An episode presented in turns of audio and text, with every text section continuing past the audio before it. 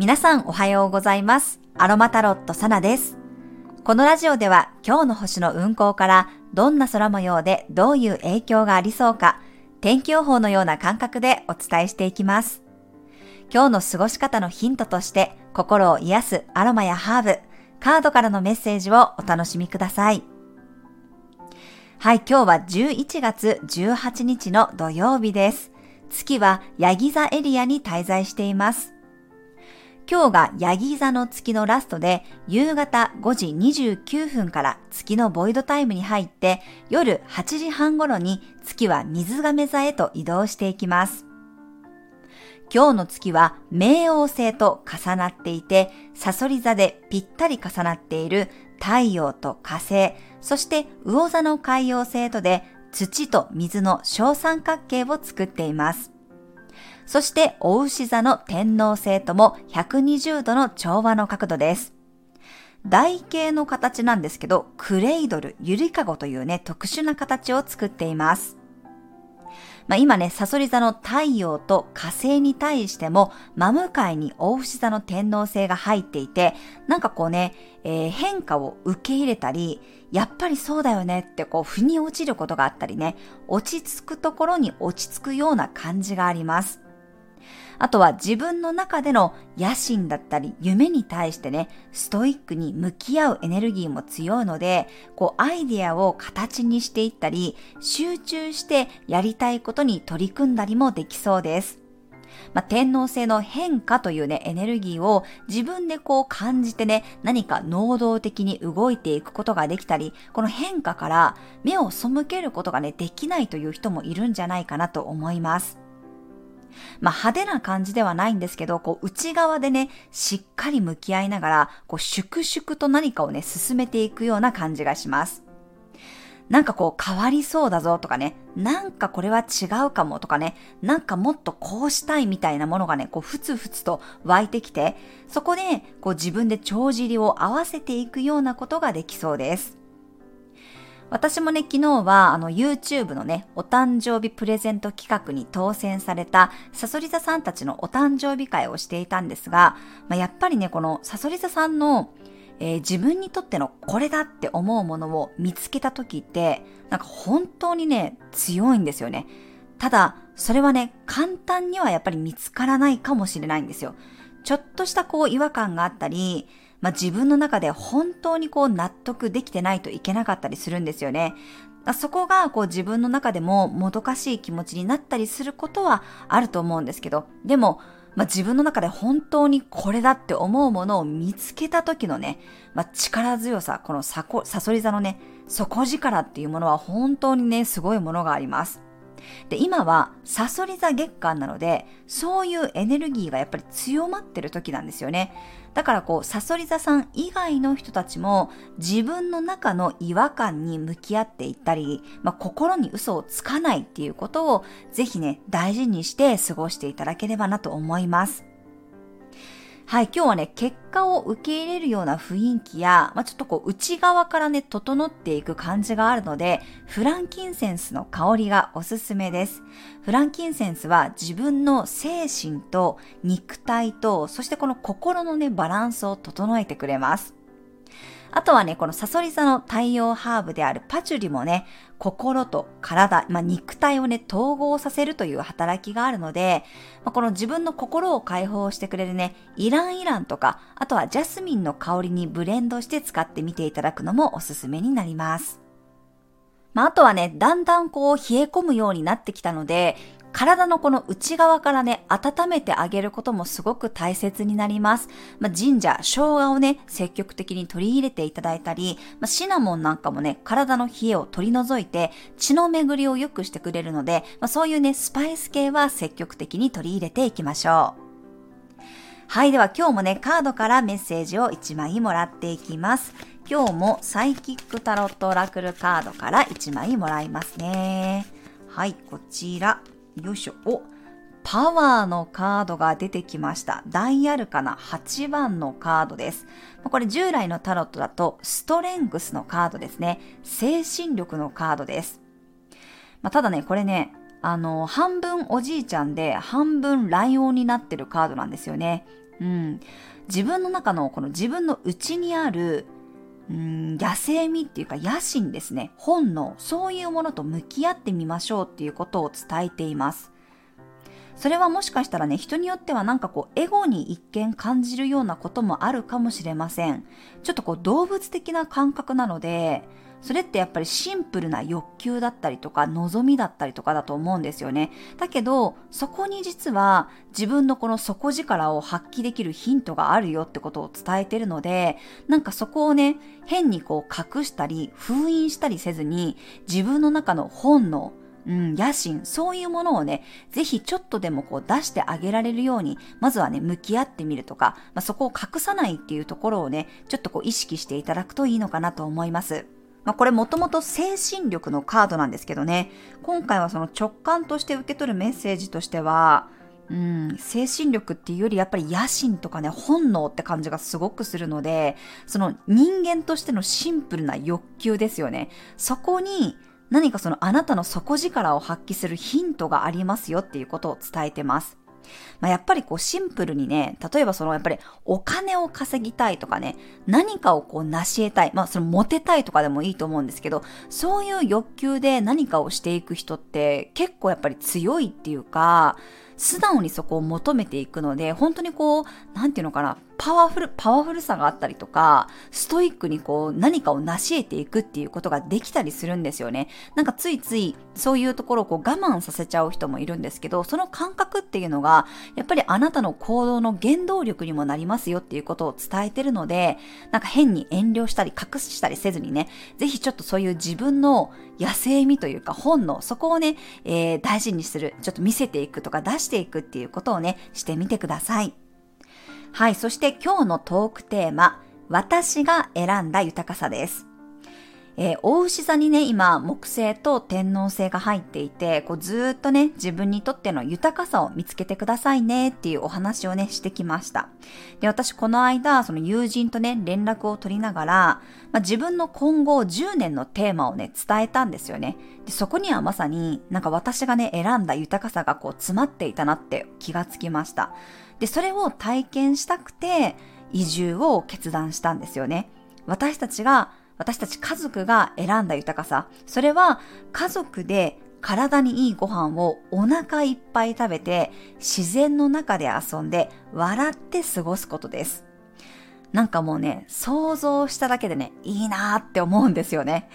あの、私自身ね、実はその子供の頃、うん、鍵っ子って今の若い人はわからないかもしれないですけど、鍵っ子だったんですよね。いつも自分で鍵を持ってて、学校から帰ってきたら、ずっとこう家でね、一人で過ごしていました。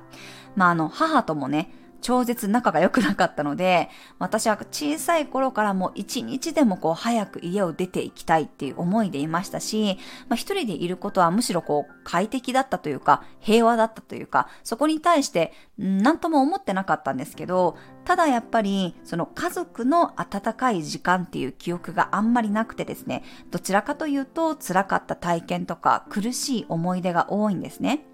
まあ、でも自分にこう家族ができて初めてね、あ、なんか家族ってこんなに居心地がいいんだなってことに改めて気がつけたというか感じたんですよね。まあ私にはない感覚というかね、あの、欠落している感覚で、本当にこれはね、子供たちから、えー、学ばせてもらってるなと思っています。なんか子供って本来はこんな風に親を求めるんだなってことをね、学ばせてもらってる感じがするんですよね。多分ね、私も本当は、えー、親に甘えたかったりとか、家で安心して過ごしたかったと思うんですけど、まあ、そういう環境じゃなかったから、いろいろこう欠落してるんだと思うんですよね。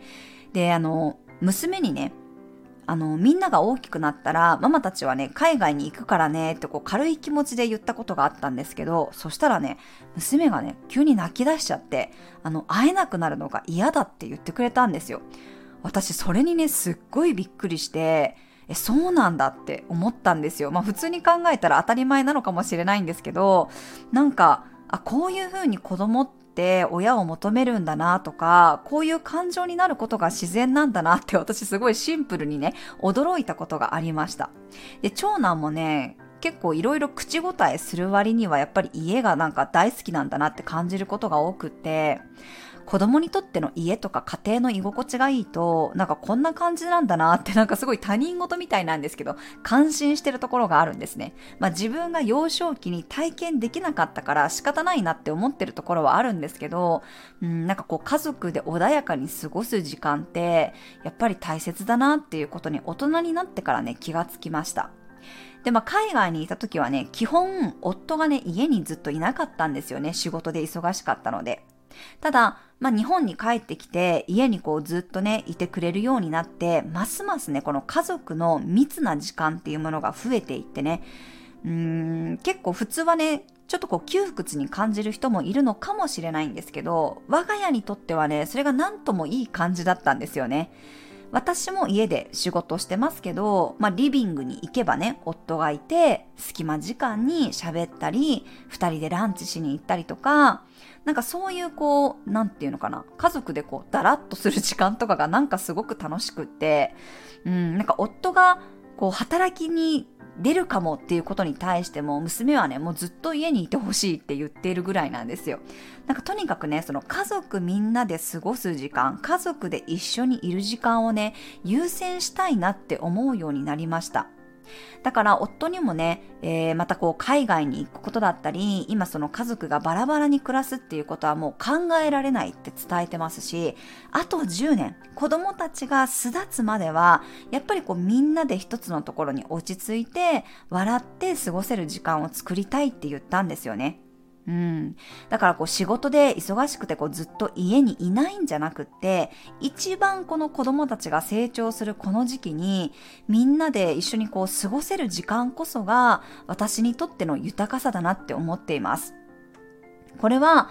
うん、そうですね。私もそう思ってるし、きっと子供たちもそう思ってると思うし、まあみんなでこう話し合ったことでもあるんですよね。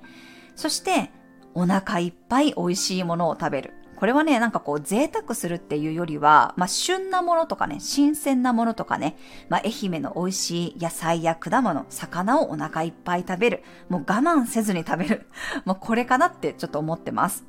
まあ、我が家は年子のね、男の子もいて、今はこう妹も一緒に住んでるので、まあ普通に大家族なんですよ。だからね、食費がすっごくかかります。でもまあここって本当に削りたくないし、ケチケチしたくもないんですよね。今ももうすでにね、あの我が家一生だけの炊飯器で、まあ、今はまだね、7合ぐらいを炊きますけど、これからね、もっともっとこう食べ盛りになっていきますよね。だからそんなこう成長期にね、やっぱり我慢せずに、美味しいね、果物とか野菜とかご飯をね、いっぱい食べれて、で、やっぱり家族で仲良くこう笑って過ごす時間っていうのを何よりね、優先していきたいなって思いました。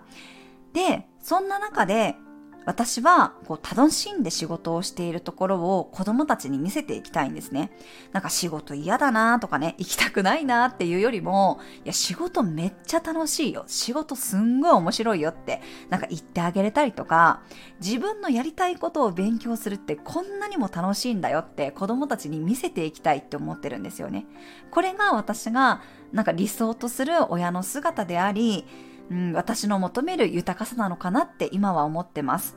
もちろんこれはね、人によって求める豊かさっていうのは全然違うんですけど、まあ私が求めてるのは家族との時間であり、美味しいご飯であり、ゆったり過ごせる環境なんですよね。うん、そこに私はこのお牛座木星期間ね、気がついたなって思ってます。まあ、今年ね、私マルシェでいろんなところに行ってるんですけど、実はね、あんまりね、観光ってしてなくて、もう仕事が終わるとね、割とね、予定がなければもうサクッと帰っちゃうんですよね。私旅行はね好きなんですけどでもやっぱり一人でっていうよりはやっぱりこう夫とかね家族と一緒に行きたいと思うし家族ありきでこう自由気ままに動けるのが好きなんだなってことに気がつきました。そう、だからこそ私にとってのこのお牛座木星期間はそこに気がついて、そのために、じゃあ移住しようかとかね、環境を整えようかっていうところで今動いています。はい、なので皆さんにとっての豊かさ、それはどんなものなのか、ぜひね、考えていただきたいなと思っています。まあ、もちろんその時々で変化することはあると思うんですけど、えー、私たちはね、ひとまず次のジュピターリターンがやってくるまでのね、あと10年間は、まあ、子供たちをメインにしながら穏やかに笑って過ごしていきたいなって思っています。これが私の感じる豊かさであり、まあ、贅沢なのかなって思うんですよね。ぜひ皆さんもこの大牛座木星期間ね、えー、年内はまだずっと逆行してるんですけど、大晦日にね、ちょうどこう巡行に戻って、来年2024年の5月までね、大牛座木星駆け抜けていきます。自分にとって、そしてパートナーにとって、もしくは家族にとっての豊かさというものをね、見つめてみてください。はい、では最後に12星座別の運勢をお伝えしていきます。お羊座さん、合理的に動ける日、自分の理想や夢のために現実的な判断ができそうです。大牛座さん、少し遠出するといい日。新しい場所を開拓してみたり、新しいことにトライすると面白い発見がありそうです。双子座さん、あえて委ねてみるといい日。相手にお任せしてみることで得られるものがたくさんありそうです。蟹座さん、コミュニケーションの日。引き続き話し合ったり交渉することがあるかもしれません。遠慮せずに何でも聞いてみましょう。獅子座さん、メンテナンスの日。自分の身の回りや心身の調整ができそうです。ちょっとした軌道修正がものすごくうまくいくかもしれません。乙女座さん、楽しさが詰まった日。自分がワクワクすることに全力でぶつかってみてください。創造性を発揮させるチャンスです。天秤座さん、馴染みの場所が楽しめる日。いつものメンバーとの交流が心の底から癒されることにつながりそうです。サソリ座さん、フットワーク軽く動ける日、気ままにふらっと出かけた先に刺激や面白さがありそうです。急なお誘いにも気軽に乗ってみてください。伊手座さん、欲しいものが見つかる日、今後のために必要なものを買い揃えたり、お気に入りのものがゲットできそうです。グルメデートもおすすめです。ヤギ座さん、自分に主導権がある日、遠慮せずにゴリゴリ動いてください。経験者の意見が参考になるでしょう。水亀座さん、水面下で物事が動いていく日、自分の素直な気持ちに気がつけたり、やりたかったことが明確になりそうです。いろんなことがスッキリしていくでしょう。魚座さん、足並みが揃うような日、みんなと一緒に過ごすことで、さらに楽しい企画が思いつきそうです。夢に近づくヒントが見つかるかもしれません。